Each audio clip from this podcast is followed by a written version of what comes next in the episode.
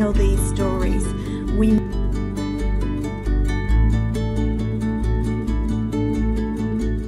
Good morning, America, Australia, New Zealand, and also a huge good morning to Vince. Hey. Vince, how are you going? I am good. I'm so happy to be on here. That was such an inspirational intro. I was like, oh man, I was choking up. it was awesome. uh, to all our listeners, look, I must apologize. Um, over in Queensland, Australia, there are some massive storms, and our beautiful host, Toni Lontis, is stuck in the middle of them, and she has no internet. So it is just myself and Vince Warnock this morning, but I'm sure that we'll get enough information from Vince to make you uh, want to contact him.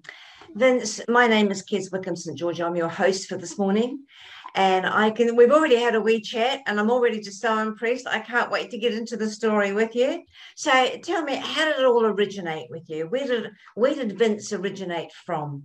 Oh wow! Once upon a time in a galaxy far, far away. Now, um, so look, I okay. Background on me. I'll go through the very whirlwind tour on this. Um, I actually grew up in here in New Zealand, but I grew up in a Mhm. very um, poverty-stricken area, and I grew up in a really abusive household. Um, but managed to break free of all of that, and um, that was due to having a really amazing teacher around me that showed me that I can aspire to be something amazing. I can aspire to actually help people. I can aspire to do something with my life. Um, that was at age 11. I'll never forget. He was an incredible teacher, um, but he really did inspire me a lot. And so from there, I've always had this entrepreneurial kind of bent. In fact, when I was 11 was when I launched my first company. Um, I please don't hold me to account to this. Note that I came from a background where um, I had no moral compass. Like my parents were abusive, so I had Yes. nothing to really kind of guide me at all. So my first company was literally selling pirated video games. I, I worked out I had a Commodore 64, and I'm like, wow, all the games and software for this are on cassette tape. Ta-da! So I used to sell these and make a lot of money from that. So I've always had that kind of inclination towards entrepreneurship. Now, every company I've had since then, I'll just clarify, have been above board, and I've I now have a very strong moral compass. Just stating. Um, but for me, through yeah, but for me, through most of my career, I've kind of been in and out of both camps. I've been in and out of entrepreneurship, in and out of corporate life. So in the early days, I would create and fail a company and then go back to corporate with my tail between my legs, going, "Oh," and then build up enough money, start another company until finally I started creating companies and then selling them and actually moving on from them, Mhm. having success.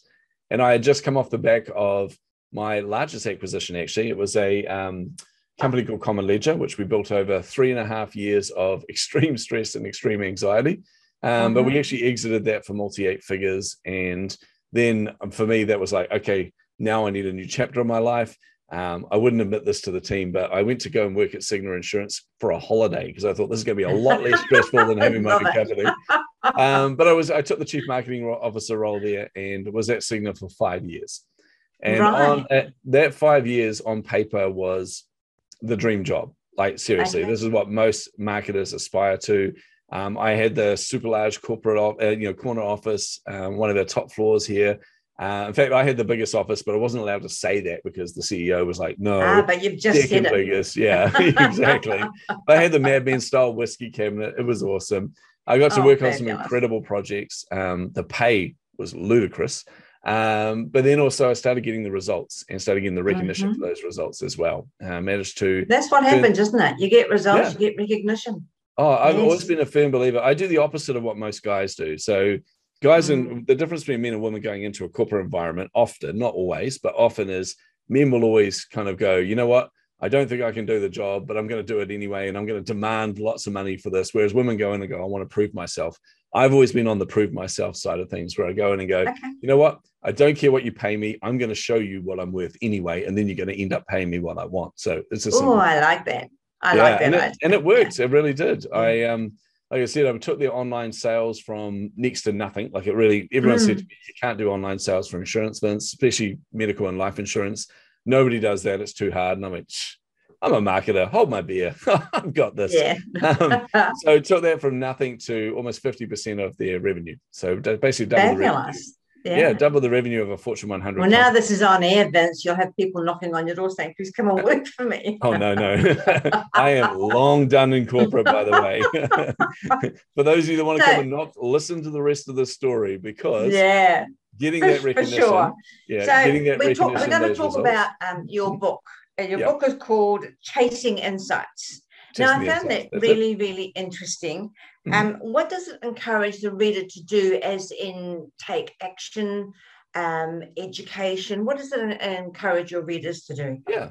Well, the okay, I said about with the book. So, Chasing the Insights was really about bringing in a, a framework for experimentation. So, for marketers, so for anyone that's into Mhm. marketing or entrepreneurship, it really was giving you a framework to be able to bring experimentation in.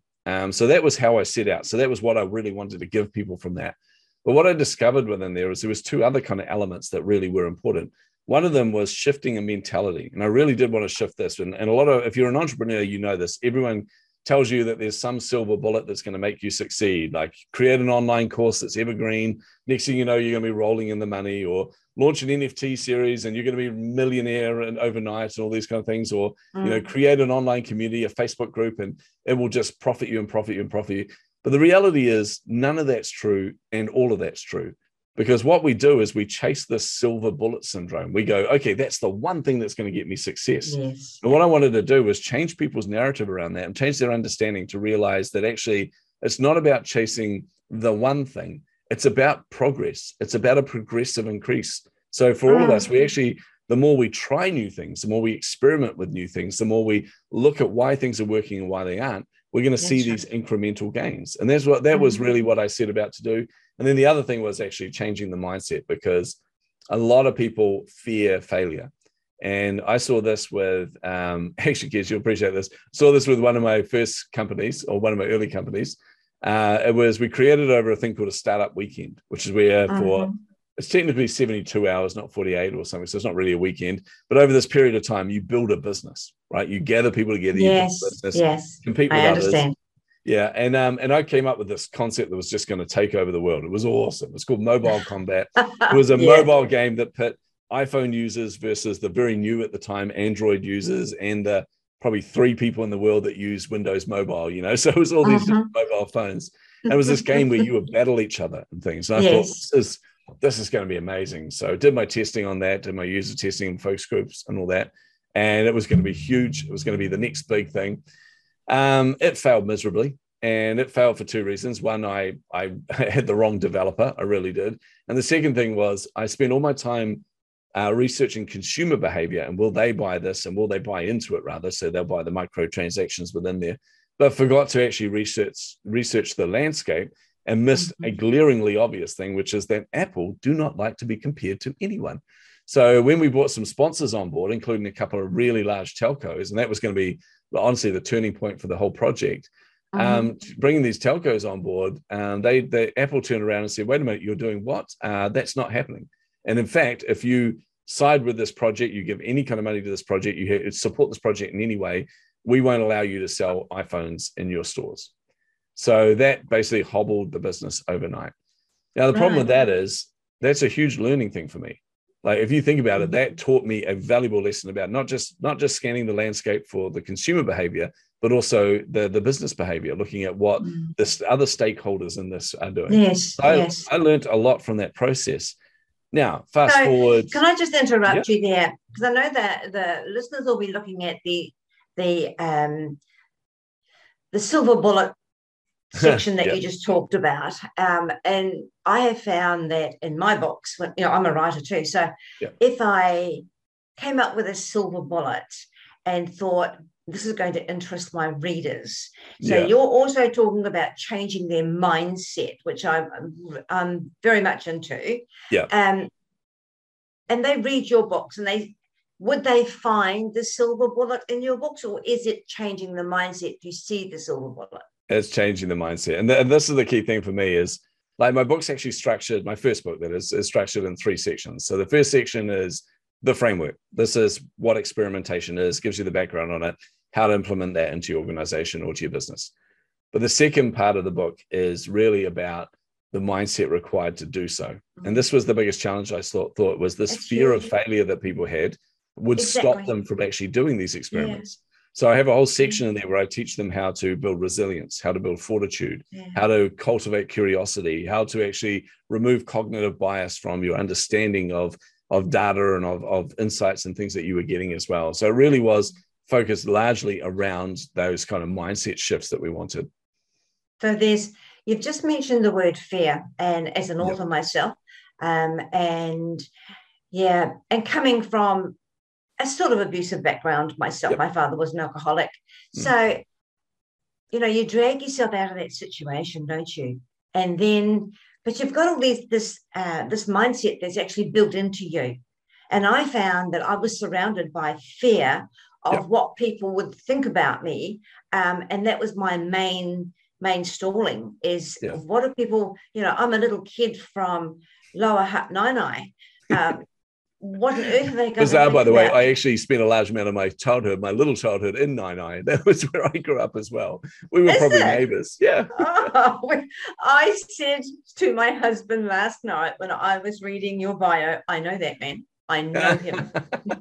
Oh, I went to uh, Eastern Hutt Primary. School, by the way. Eastern Hutt Primary School when I was five. Ah, yeah. no, I only went for to about half a year. I went Oh, to primary school and Naenae College. Yeah, Yep. Yep. Wow. Yeah. Small, small world. it certainly is. We came from the same neighborhood. How's that? Yeah. So back to you, Vince. Um, so we're talking about fear and your books on mindset. If it's read correctly, and this is a big thing I find because I read a lot of improvement books. It's reading it correctly and then applying it. Would you agree? Yeah, hundred percent. And it, it's that we have this weird myth about fear. Um, Mm. And I remember, I remember having to deal with this in my own life. So I suffer from imposter syndrome like anybody else. In fact, I remember Everyone publishing.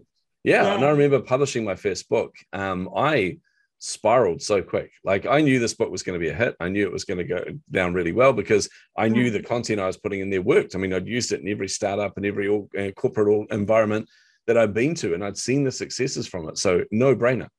But Mm. um, as soon as, in fact, soon as I went to publish the book, someone said to me, "You can't do a book launch, Vince. Nobody does book launches anymore.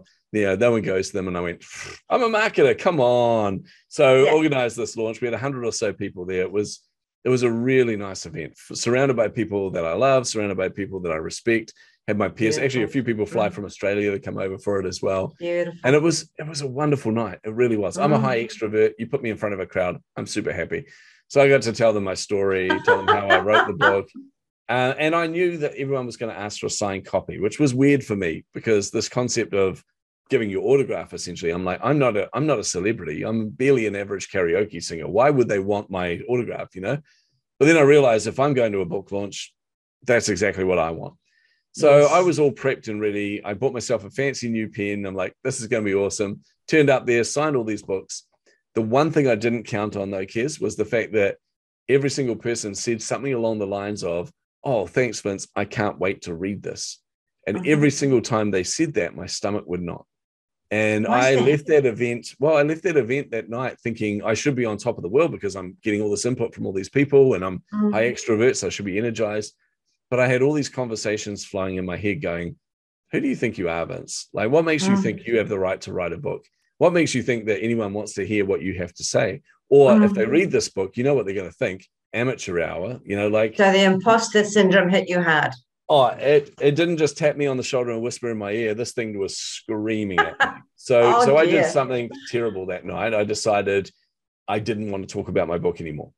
Oh, I decided that's it. I'm not going to talk about it. So next day I rang. Um, so I had Forbes, CIO magazine, and Diginomica all lined up to do interviews with me for about the book and everything. They were doing a big spread on me.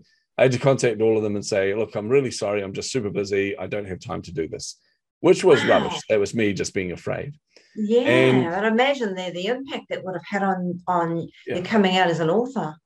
Well, it yeah, it, it kind of did actually. I, I surprisingly got a lot of really good organic growth. Like honestly, the book sales went through the roof, which was awesome.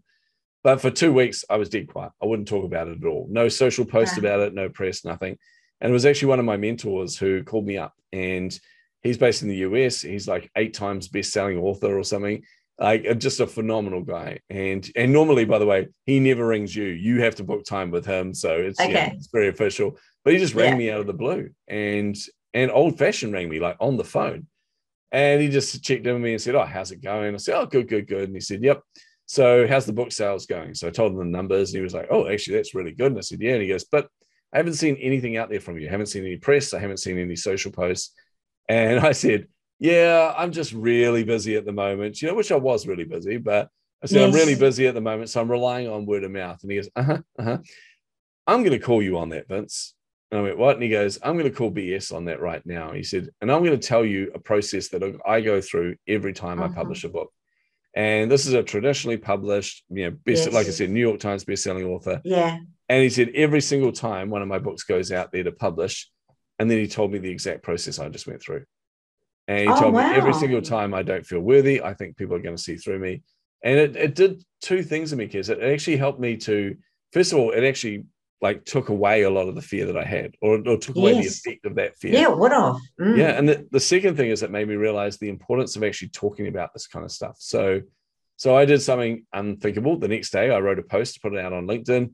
I just said, "Look, this is the process I've just been uh, just been through," and I wrote this big post up about imposter syndrome, what I was dealing with, and then at the end, I said, "So here, I'm going to take action on that now, and I'm going to tell you this: it's a damn good book." It is because I've I've put my heart, soul, you know, blood, sweat, and tears into this thing. Mm. I know this stuff works because I'm living it. You know. Yes. So if you're a marketer or entrepreneur, go and buy the book. You're not going to regret it. And, oh, I want to buy the book. Just look, just listening to you, I want to go buy the book. well, I, two things happened from there though. One was um, a massive spike in sales, which obviously is really nice when you're an author. It was like, hey, yeah. this is awesome. The second thing that happened though, Kez, was my inbox got flooded by people going, same, or me too, or I feel like you were speaking my life. Oh, and that's wow. when I realized that we all deal with this all the time. And yes. there's a weird myth that we have to get rid of that fear. But this isn't the case. And this is the journey I went on is to go, okay, if we're all feeling this, if we're all feeling this imposter syndrome, and you know, with that, I because I have ADHD, with that comes a thing called RSD, which is rejection sensitivity dysphoria. Uh-huh. So I'm always fearful of rejection and things.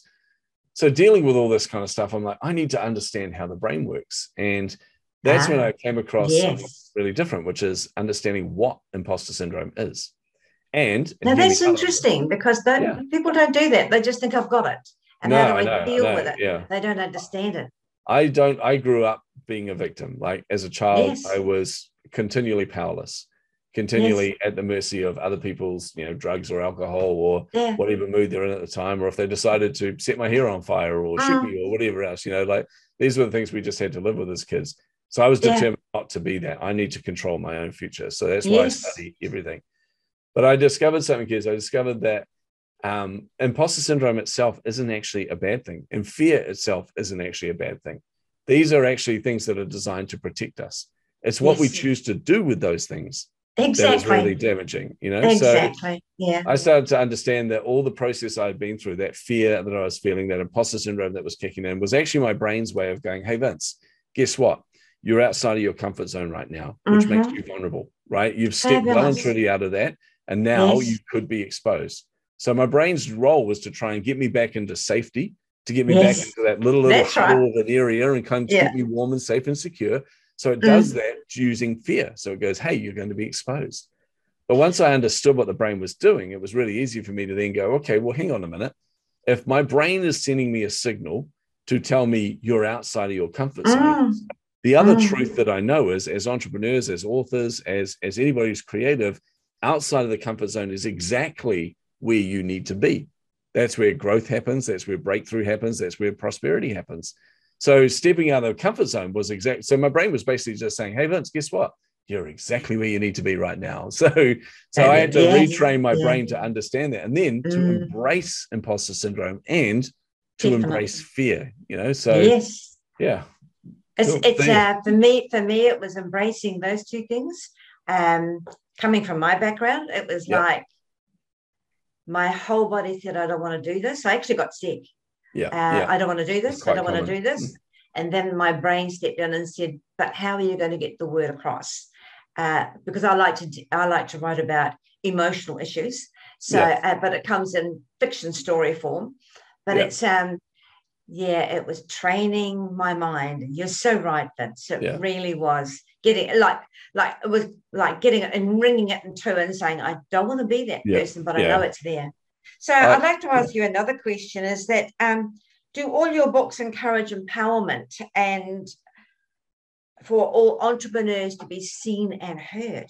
One thousand percent, yes. I, I'm. I, I, think it's it's natural for me anyway because that's who I am. I mean, I left yes. my dream job. I left that job at Cigna, you know, which, as I said on paper, was was perfect. You know, got all the recognition there, got won a slew of awards, even got recognized by Adobe as one of the top 50 marketers in the world. Wow, that's amazing. Yeah, but I sat there in the office going, I don't want this job. I'm really unhappy. I was miserable. And mm. that's when I and, and also I felt a huge amount of shame, uh, shilting, uh, shame and guilt about that as well. I was really embarrassed oh, really? by the fact that shame well, most, guilt. most people wanted that job, and here I was going. I felt ungrateful. I felt like I don't want this, but I had to realize why that was, and it was because mm. I was mm. unfulfilled. And that's when I realized that the reason I'm unfulfilled is I'm not where I am designed to be, which is in front of people, helping people. Mm. I, I, genuinely have a heart. I love entrepreneurship. Like I said, I started when yes. I was 11.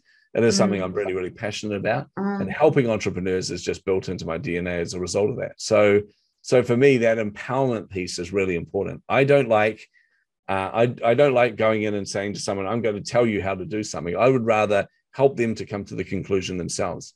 Like rather than go, I'm going to do, you know, social media strategy, for example. I don't want to go in and do the social media strategy for you. I want to help you to come up with it. So therefore, when you see it, it's not something that causes tension. It's something that you can own and you're proud of. Same with when helping any of my clients become authors. Um, I'm like, there's a, and we, we've talked about this before, but traditional yes. publishers really yeah. do bother me. And sorry to Hay House and all you guys. I know you're awesome. no, don't be sorry. but, but, the reality is, um, you know, they they do control the narrative of your book mm, because they do. They've been doing this for so long, mm. and they know what sells and what doesn't. Exactly. the thing that they miss is it's your book. And yes. this is the thing with any of my clients. I want to make sure that if I'm helping them to become published authors, I put them through my own publishing company, my developmental editor has a very clear directive this oh. is their book. Anything you give them is merely recommendations. It is their okay. book. We need to empower people to be able to do this themselves rather than be dependent on us. So, with that discussion, I'm going yeah. to ask you something that has been asked me many times. How do you know the difference? How do you know that you're on? You know, there's many words bandied about. Yeah. How do you know you're an entrepreneur? Is it a feeling? Is it knowledge? Is it uh, read knowledge. Uh, for me personally, it was knowing that it was a calling more than anything. And I wouldn't call myself so much an entrepreneur as in um, I'm I'm a writer. Yeah. You know, and I don't like to wear any hat bigger than that. I'm a writer and I love to entertain. So um, how would you say that people recognize their own entrepreneurship? Because each and every one of us are different. Oh, 1000% different. And I, will just challenge you on one thing there too, Kez. You are definitely an entrepreneur. I know you don't like hat, wearing hats bigger than being an author, but you are definitely, if you're a writer, if you're an author, you are an entrepreneur. You have a product that you are selling, you have a story that you're telling, you have something that you've created that makes you an entrepreneur and a good one at that. Um, so for me, the it's not, it's definitely not knowledge. And I'll tell you why, because um, as an entrepreneur, we have no idea what the hell we're doing. No, none of us do. We just make this stuff up as we go along. And actually, that's exactly how it should be. You shouldn't be embarrassed about that. Because mm. if you think about what you're doing, when you're creating a new company or you're writing a new book, mm. you are going into uncharted territories. You are creating right. something that does not exist. You're calling it into existence, yeah. which mm. means technically you are making things up as you go along. So yes. that's a good thing. So it's definitely mm-hmm. not the knowledge. Um, and I don't even know if it's a feeling. It kind of is a feeling, but it's more, I like to say it's the creativity. And if yes. you have the desire to create something, if you have, mm-hmm. and and you'll know if you've got this, it's like a little spark inside you, it's a little hook. When you that's get it. that inside you, then that's yeah. it. Guess what? You're an entrepreneur, whether you accept that's it right. or know it or believe it or not, you know? So, yeah. Yeah. So I, am a firm believer in it's spark. It's, yeah, it's yeah. not, it's not learned. I mean, I didn't learn this at college. Yeah. I didn't learn it at university. I learned it um, through literally my husband going up north to the Pilbara, and I was on my own, and the spark grew, and I thought, I can't just sit here. I just yeah. can't sit here. So well, one um, of my one of my clients' kids um, was hilarious. She was like, I don't know if I'm an entrepreneur. I've got this idea. So I helped her to develop the idea and said, look, well, what if you thought about it from this perspective? And she's like, oh, yeah. Then she rang me up one day and she was like, oh, I'm so frustrated. And I said, why? And she goes, my day job I'm hating it right now. Everything is frustrating me. Everything's annoying me. And I said, Well, that's that's obvious. And she goes, What do you mean? I said, You're an entrepreneur now. That hook is inside Mm. of you. You're already starting to germinate the seed that's in you. Mm. You're starting to birth this idea. The more you do that, the more a corporate job or a retail job or whatever else is just going to frustrate the heck out of you because you want to create something new. Yes, I agree entirely. It's it's but it's it's creating the new. It's sitting there and knowing that it's your baby. Yeah. You're giving birth to it, and Yeah. it's uh, it's exciting. It really is. With any entrepreneur that that I talk to, they all actually agree with you. It's not knowledge; it's a feeling. Yeah. So definitely. you were challenged to write your first book, Yep. Yep. and how did that make you feel when you had to change your beliefs in yourself? Scary. Um, I actually had I actually had three motivations to write my first book. So one of them was the fact that I was getting all this success with all the stuff that I'd done, and I had like particularly I work at Cigna. I worked at Cigna Insurance. I had every Cigna market of the world going, "Hey Vince, we want to grab an hour of your time every week." And I'm going, well, if there's over 40 markets and they want an hour of my time each week, that's over a Mm. full time job. What about I write down this in a book form and then I can make some money from it and I'll sell it all to them? And that Yes. worked really well. But the other two reasons, one was um, a friend of mine that uh, he had published his first book, but he didn't tell me. He Uh-huh. actually he was based in a um, agency up in Auckland, and he was moving Mhm. to New York. He was going to set up a new agency there and set up a new startup. So he came down and saw me, and we had a beer before he went. And he said, "Look, I'm heading off there." And I said, "Oh yeah, but I'm going to miss you." And he goes, "Yeah, same man." He goes, "Oh, I forgot to tell you, I'm a published author now." And I went, "Wait, what? This is awesome!" I was freaking out. I'm going, dude, why didn't you tell me? We're going to celebrate. And he goes, oh, I wouldn't bother. It's rubbish. I said, Oh. you can't say that about your own. Oh my book." God. I know, I know. But the reason he did that, well, the reason he said that was because he did it as a social experiment. He wanted to prove that when you were a published author, it would open doors for you. And I'm like, okay, well, did it work? And he goes, uh, way better than I thought. Like, honestly, the doors that opened for him, he was really surprised about. So I thought to myself, you know what? I want a piece of that. I want, I like that idea. I like the fact Mm. that people will take you more seriously. People will take you, give you more credibility, more thought leadership if you're a published author. But then the third reason, though, and this is the one that really did challenge me, is, and this is, I, I'm, I have a cheeky kind of nature as an entrepreneur. I don't like being told I can't do something. It really, really bothers me. So I um, not pick I, that up, Vince. yeah, yeah, funny that. but I, I, I used to work with this angry Canadian woman, and she oh, I was, read that. Yes. yeah, she had, she had written a couple of books before, and I'm like, oh yeah. And we were we were in a leadership meeting there at, at one of my previous organizations, not one of my companies, but one of the corporates I worked with. And my job there was to I, I was the marketing guy, I was the digital marketing guy particularly. Uh-huh. And one of the things that I kept getting was from universities and tertiary institutions wanted me to travel around and travel around the world and talk to them and teach them digital marketing. And I'm like, okay, this is cool. And we're sitting in a leadership meeting, and actually we're standing because she was right next to me. She's really short.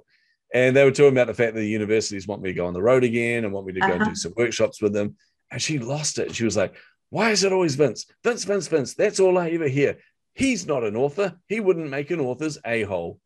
And I went, A, I'm right next to you. Uh, and B, challenge accepted. So I decided at that point I was going to be an author. Now, Yes. through the writing process, because it actually took me a while to write the book, but part of that was because of dra- a tragedy that happened during it. So I would set aside an hour every day, early in the morning. So usually about um, four o'clock in the morning, I think it was. Uh, I Yeah, would right set aside aside. an, Yeah. yeah, an hour every morning at four o'clock to write my book. Yes. Now, the problem with that is during that time, um, one of my sisters, who I'm very close with, uh, was diagnosed with melanoma, uh, with cancer, Okay. and it Mhm. spread very, very fast and things. So now she she's tough. Like honestly, this woman is just she was incredible.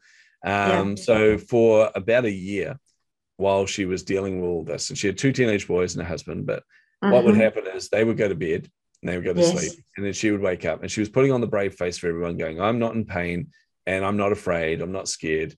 But she Yeah. knew that i was online. She was based in australia so she knew i was online and knew with the time zone difference that would work well. So would jump on a call with me and just basically say look i'm scared i'm afraid and i'm in pain. So for a year i gave up that time for writing um, to spend with my sister and to That's help her beautiful. and to Mm. and to encourage her as well to to talk to her husband and be open with her kids about this because yes. they need yeah. they need to be strong as well because yeah. you know you're trying to get through this now unfortunately That's she right. she lost the battle with cancer and she passed away I'm so But- sorry. but fortunately i got to say my goodbye to her not in person um she Yeah. said to me come fly over and i said no i'm not going to because she had deteriorated and i said you've always she was my older sister she was my only natural sister and i said to her look um, you've always been the rock for me you've always been this pillar of strength you know, Mm. growing up so i don't want to change that opinion i don't want to see you as Mm. weak i want to talk to you on the phone so Mm. so I talked to her and and we said our goodbyes. And I said to her, because she only had like, you know, 24 hours left to live. And Right. said our goodbyes and that. And then she said to me before she passed, she goes, Oh, oh, one more thing. I said, What? And she goes, You know that book? And I said, Book. And she goes, The book you're writing. I went, Yeah. And she goes, The one that you sacrificed all that time for me. I went, Yeah. And she goes, If you don't finish that bloody book, I am going to haunt you. Which uh, part of me was going, hey, that'd be kind of cool to be haunted by my sister because she's awesome. Um, but it really did shift another mindset in me, which is actually now, now this is important. And now it made me realize how important the story was within there and, and the journey of going through writing as well. So, Yeah. so I really did finish the book to honor my sister. And Oh, beautiful. Yeah. Yeah. It's um I've always found that you know so, something as huge as that Yeah. really changes um your not your insight but your outlook. oh, yeah, 100%. Um it's yeah. not so much I have to finish this book because I'm going to be famous or I'm going to make lots Yeah. of money. It changes it to the fact that you're honoring yourself and you're Yeah. honoring your sister's wishes. yeah, Um, yeah, exactly. I think most senior writers have had some sort of um, something happen in their lives that have made Yeah. them stop and think, "Why am I doing this?" And I, I did it because I'm the only one left in my family. I'm Oh, totally the Yeah. only one left. Um, and so, yeah, it's like, um, well, who who gives a damn? Well, my I love the little self censoring there, kids. I could tell what Yeah. you really wanted to say. Yeah. Thank you. yeah, so Vince, we've, we've gotten down to the questions of you've won numerous awards. Hmm, yep. Which one made your blood run the quickest? okay, that was oh, that's easy for me because I I did not deal with this very well. Um, so the awards are always cool, and you know, and I like it because it's recognition of hard work and it's recognition of creativity, and it's also it's you know like everyone likes to get a pat on the back. It's awesome.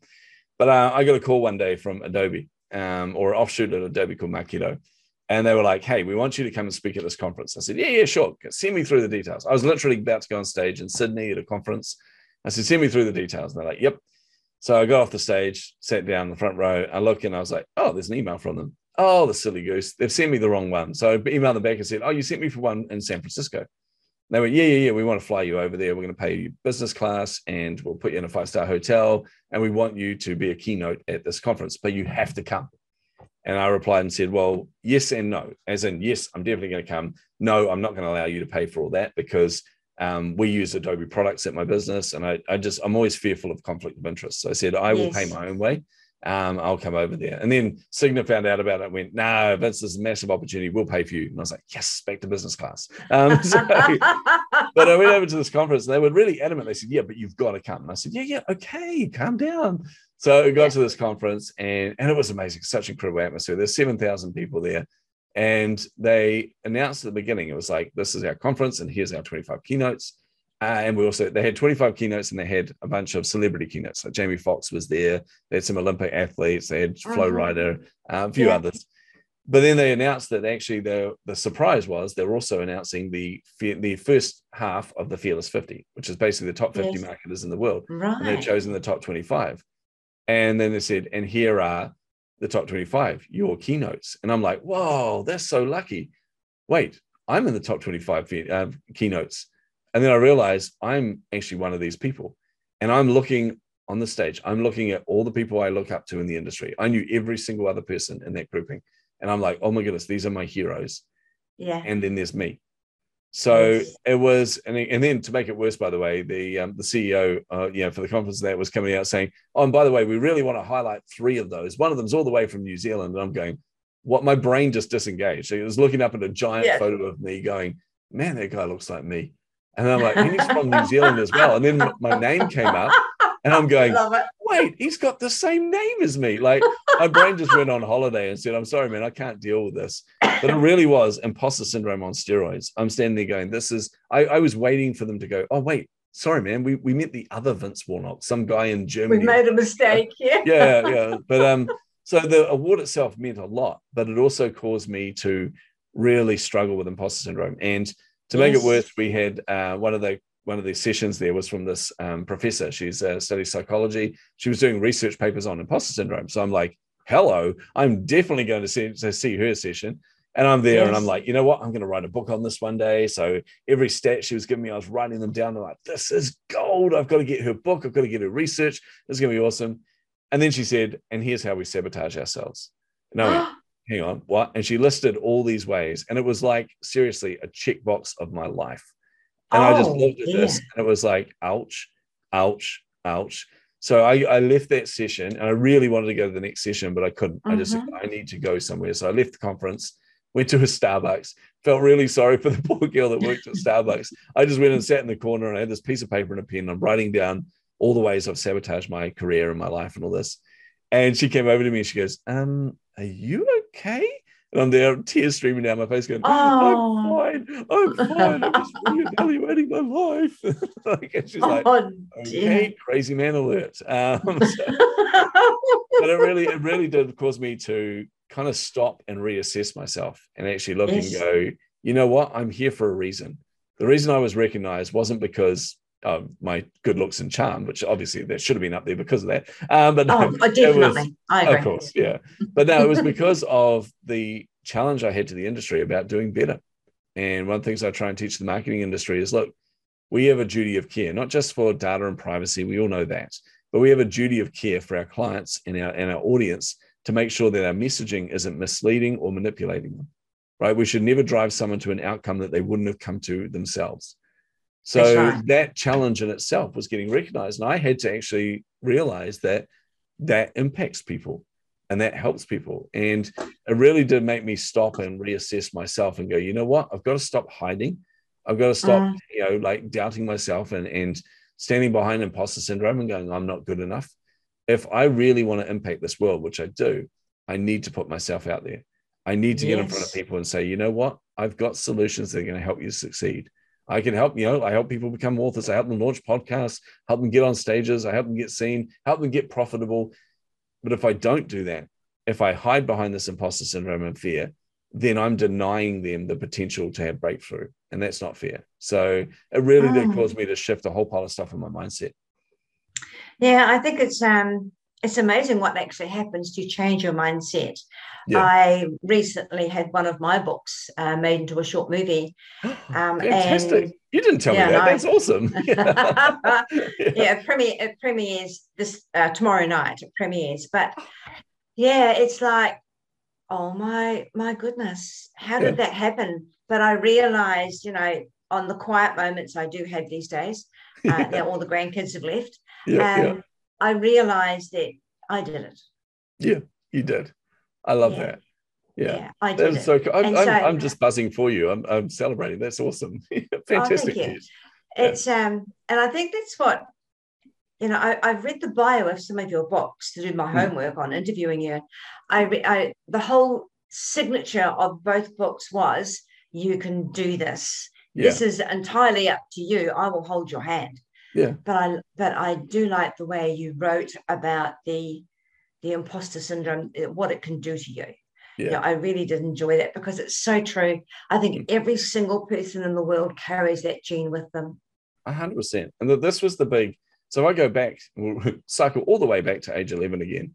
Um, this was a really pivotal moment for me. So uh, growing up in an abusive household, right? I wanted to Mhm. hide my entire childhood because Yeah. anytime you put your hand up or your head up or you stood out from everyone else, you were a target, and you That's became the thing that took the the, the beating. You know.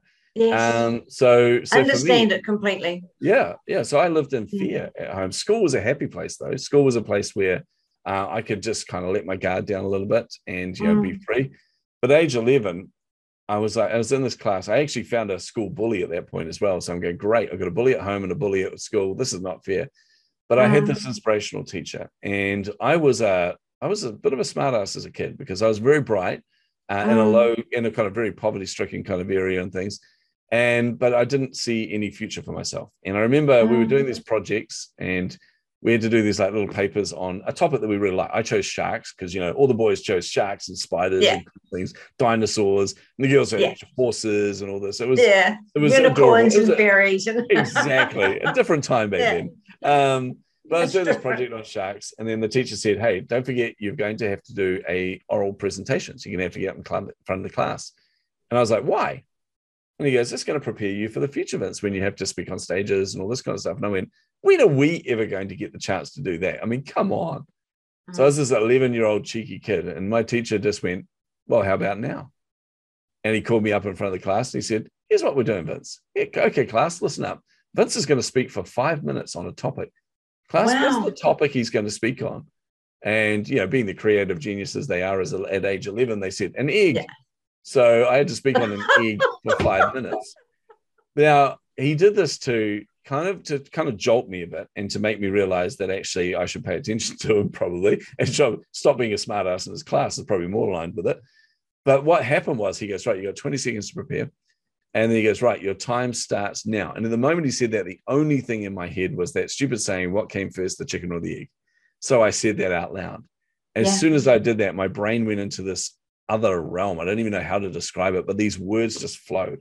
And Uh-huh. I found I could pull a thread to make everyone laugh. I could pull a thread to make everyone go, or, or make them well up Yes. a bit inside. And I was like, Yes. what's happening? And I just kept going and going until he said, You've got 20 seconds left. And I was like, blah, blah, blah. And I said, So obviously the chicken came first. I don't remember anything else of the speech. That's all I remember.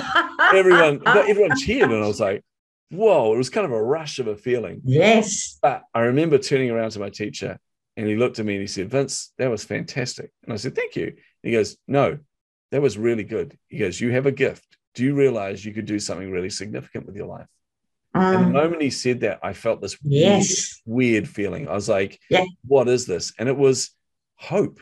It was Yes. a belief. in Oh, that's beautiful. Yeah. And I, I, and what he gave me there was so powerful and so Mm. personal. And I went, at that point, two things happened. One, I wanted to change the narrative of my life. I was like, that's it. I am going to be something. Like he said. I've got the opportunity to do this. I'm going to do this. But the other thing it did, Kez, was it made me realize that I want everyone else to feel that feeling, to I feel that that. sense of hope and of a future and of the fact that you can create something special. So, yes, that comes through in everything I do. I want to emulate what that teacher did for me. I want people to know that you can do Oh, this. that's nice. That's nice, Vince. Yeah. yeah. So, yeah, Yeah, I had the, al- almost the same situation with one of my teachers, but when I was in my teens. yeah, yeah. Uh, but the thing that changed my outlook on life was um, when I was a when I was a tiny child, I won a little gold star for story writing, and that star Oh. has stayed in my mind, stayed in my That's mind so forever. I've actually got it all over my office. I have these gold stars on my office just to remind me of that feeling I felt when I was Yep. a child, and why not bring it back into your life? Oh my goodness. So the I, I other was, question, Yep. Sorry, the other question I have for you is you wrote about um, a specific tool in changing the mindset, but that's Ah. all you really wrote about was, and it made me think to myself, I've got to ask what this tool is. Yep. This tool is um, what I call an impact list. So one of the things uh, when dealing with imposter Could you say that again? Sorry, Vince. Impact. list. impact list. Yep. Okay. Impact. Um, so one of the things I realized is dealing with imposter syndrome, dealing with self doubt, dealing with fear, dealing with all these kind of things is often that the reality is not matching what's going on in your head. And I see this all the time. My wife's a great example of this. She's one of the most talented counselors I've ever seen. She does a lot of work. uh, Her job is so hard. She does a lot of work with um, teenagers, with young children, and that helping them through grief, helping them through traumatic episodes and traumatic things that happen to them. It's a pandemic, which is- isn't it? Yeah, I, I yeah, exactly. It is a Mm. huge pandemic. Honestly, don't get her started on that. Like, it would take five hours for her to stop. But it, she does such an important work, but she constantly doubts herself, going, I don't know that because it's such an important role. She goes, I don't know that I have what it takes. And I'm going, the evidence is completely different from the words coming out of your mouth. So I came up with this concept. I actually stole this from um, the cookie jar method that David Goggins came up with. Um, so his was just putting cookie jars and cookies in a jar kind of thing. But I thought, let's shift this a bit. Let's change this, the focus of this, and let's write an impact list, which is where you write down every single person you impact in your job, in your life, and you know it could be with your books you're writing and things like that. If you don't know the name of them, just write Mm. down anonymous or whatever. Write down Yeah. every review where people have said that they were really impacted by your books or really impacted by the work that you do. Uh, for me, I started Mhm. writing down just taking. I took the um, rubbish out for my neighbor because it was pouring down with rain. I knew he had a bad hip, and I thought actually if he goes out there, he's going to slip, and that's going to cause some damage. I'll just take it down. So I took it down without even thinking about it, and then found out afterwards that it had a huge impact on him. Or it's the person you pull Oh. over and change the tire with them, you know, when they're, they're Yes. broken down. So Yeah. write a list of all these. And what you got to do, you write down the name if you've got it, write down the challenge that they had and what Mhm. you did to help them, and then the outcome. Okay. Right. So nice and simple. And you create this list and you just keep adding to this list consistently and keep adding to it every time you get feedback. And the reason is not because you're vain, not because you want to feel good about that, but the reason is, is it does three things. The first thing it does is on the days where you're really struggling, and we Mm. all have those days. I have those days. you- Yes. You wake up and you go, you know what? I can't even get out of bed today. It's too hard. Life's too hard. I just want to reset the whole day, go back to bed. On those days, reading that list is really going to help you, right? Reading that list because it's going to do two things. It's going to help you by understanding that you are having a huge impact on people. It's Mhm. understanding that if you don't show up, then you're denying people impact, which is really important. In other words, you're making it Oh, I like that. making it about Mm. somebody else. But then the Mm. other thing you're going to realize is looking at this, you're going to realize that your belief and what's coming out of your mouth or certain things you're saying are not lining with what the evidence is. So if you're Mm. saying this is too hard, I'm not good enough, I'm not good at my job, or I'm not good as a writer, and you're reading all this thing from people saying, "Wow, what a fantastic writer! You're so good at your Mm. job," etc. Mm. It's going to realign your thoughts. And the reason this is, is. so powerful, Kez, is because if you think about how our eyes work, for example, like you, you we look at um, if we're looking inward. So if I'm looking at self-doubt and imposter syndrome, I'm looking at fear. I'm looking at me because it's how I'm Mhm. feeling. So it's like my eyes, everything is fixated on this little tiny bubble around my life. Yeah. But the moment I shift my perspective and I go, you know what? I'm now going to focus on the people that I'm impacting. I'm going to focus on Exactly. all the people. I like that. well, straight away, your shift in focus means that Mm. everything that's close to you is now in your peripheral vision, which means you're not focused on it at all, which means it has Mm. less power over you. Um, Mm. and I saw this with my daughter. She's a great example of this. When she was uh, about 14, I think it was, she was playing netball, and um, and she's a like, dedicated netball player. And they were playing this team. It's a really good team, but they were a team that were very aggressive and decided because they were they were in you know danger of losing, they were going to play the player, not the ball. So my daughter was there, and this girl came up behind and kicked the back of her leg, and my daughter went down on her knee on this concrete and gashed her knee, and blood was coming out of her knee and everything. Now she looked down at her knee and just went, hmm. And you could see the thought process. She's going, I've got one minute left of this game. So she was like, okay, went to put weight on it, couldn't put weight on her leg. Goes, okay. So she hopped.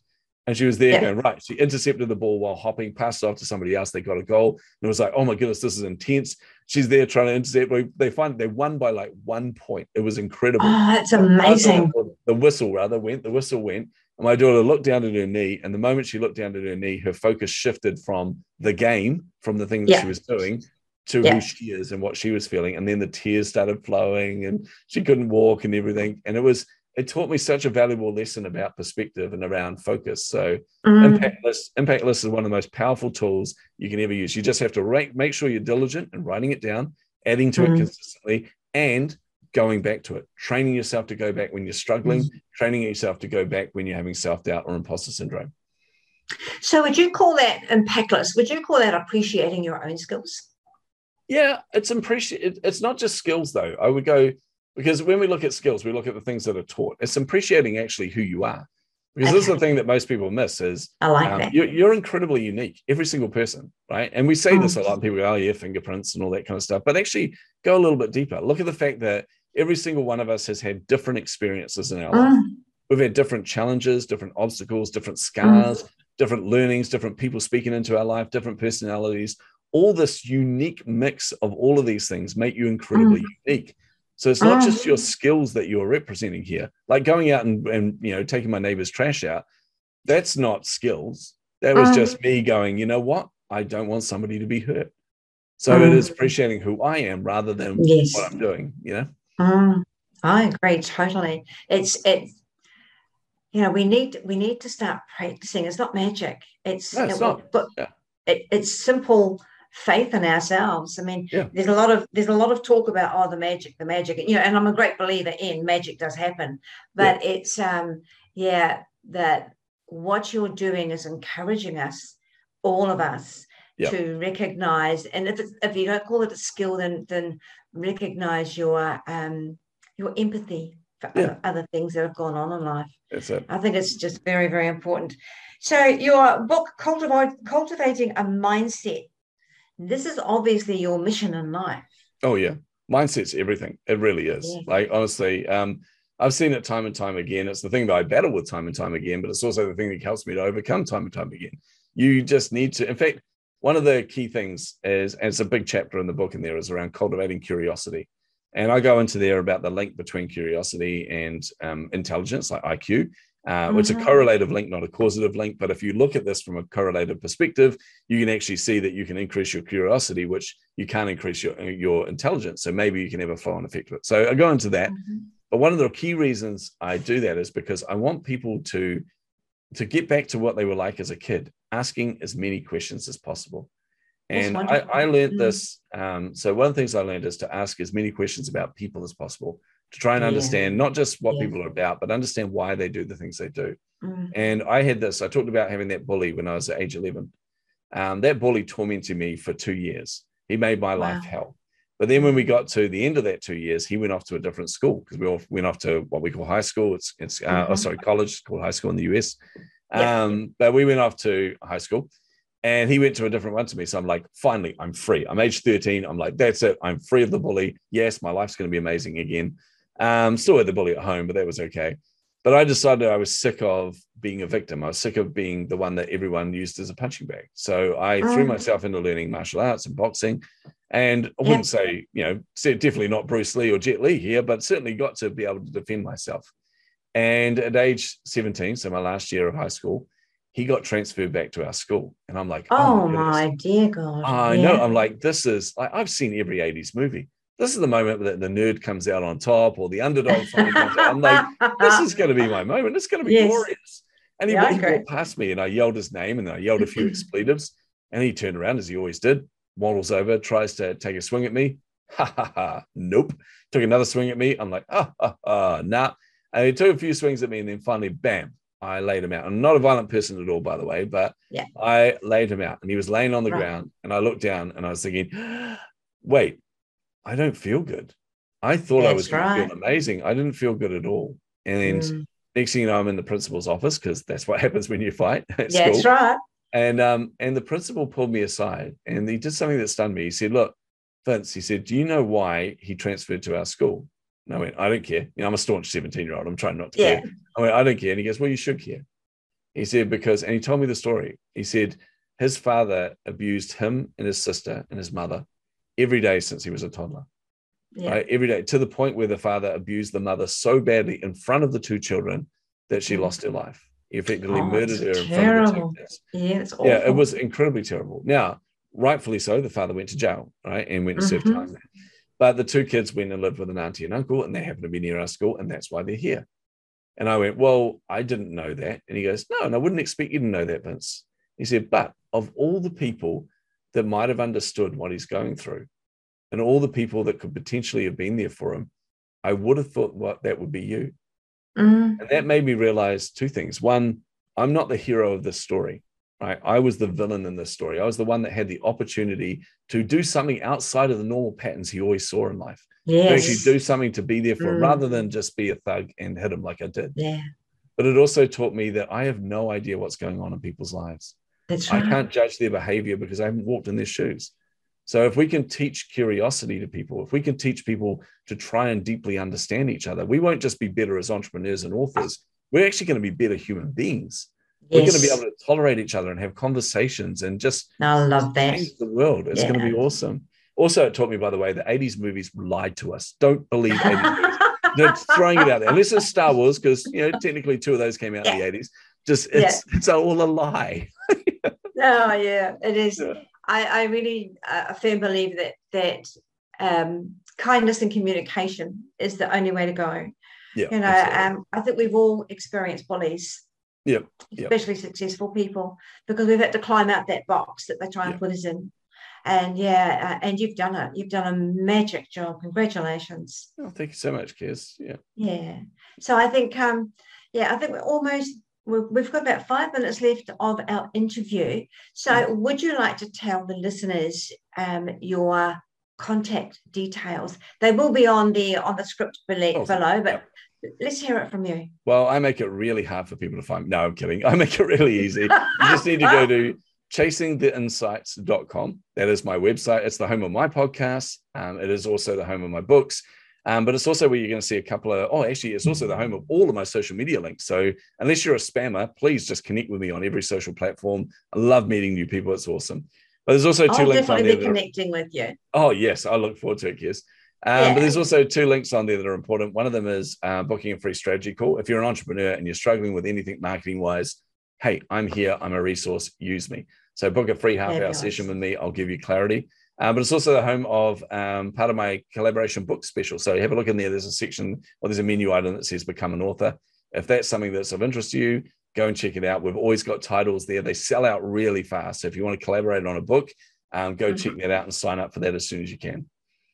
That's fabulous, Vince. And it's not so much a guarantee that I can tell by the way you're saying it.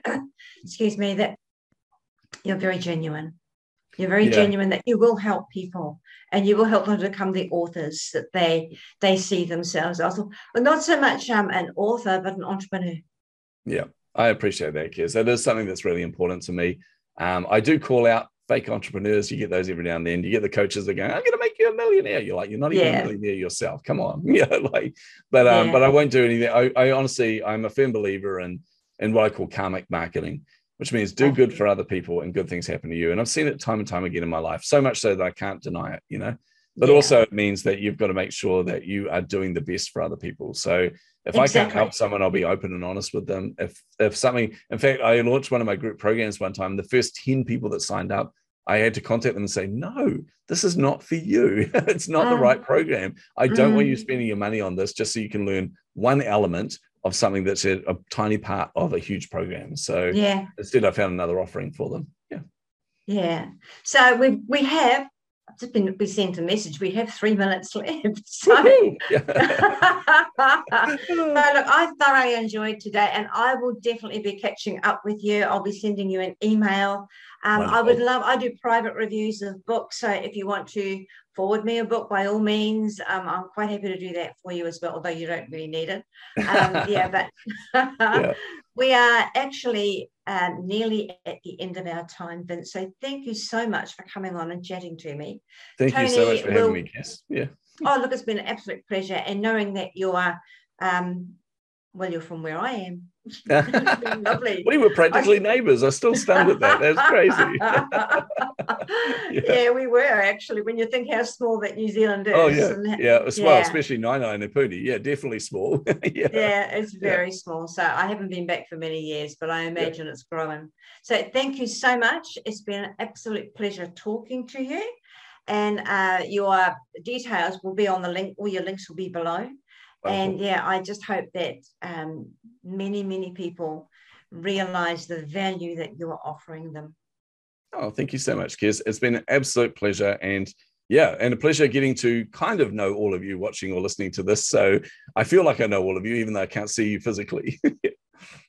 oh, there'll be many people listening. There'll be Go. many people. I just, I just, yeah, my wish for everybody is to realize their um, their brightness, their shininess within them, Love and that. just yeah, just show it to the world because we all have it. And it actually goes with your book. You know, yeah. the little light bulb thing you've got on the cover of your book. I just loved it. So congratulations on all your wins. Thank you very much. Yep. And yeah. thank you for having me. Cheers. Oh, you're you're more than welcome.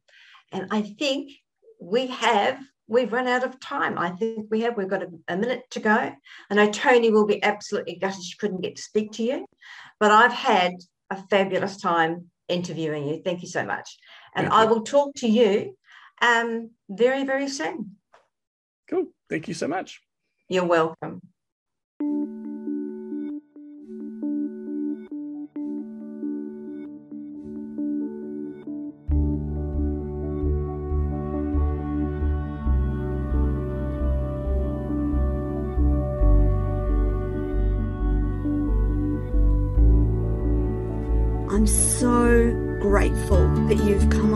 Today to tell us about this process because we must tell these stories. We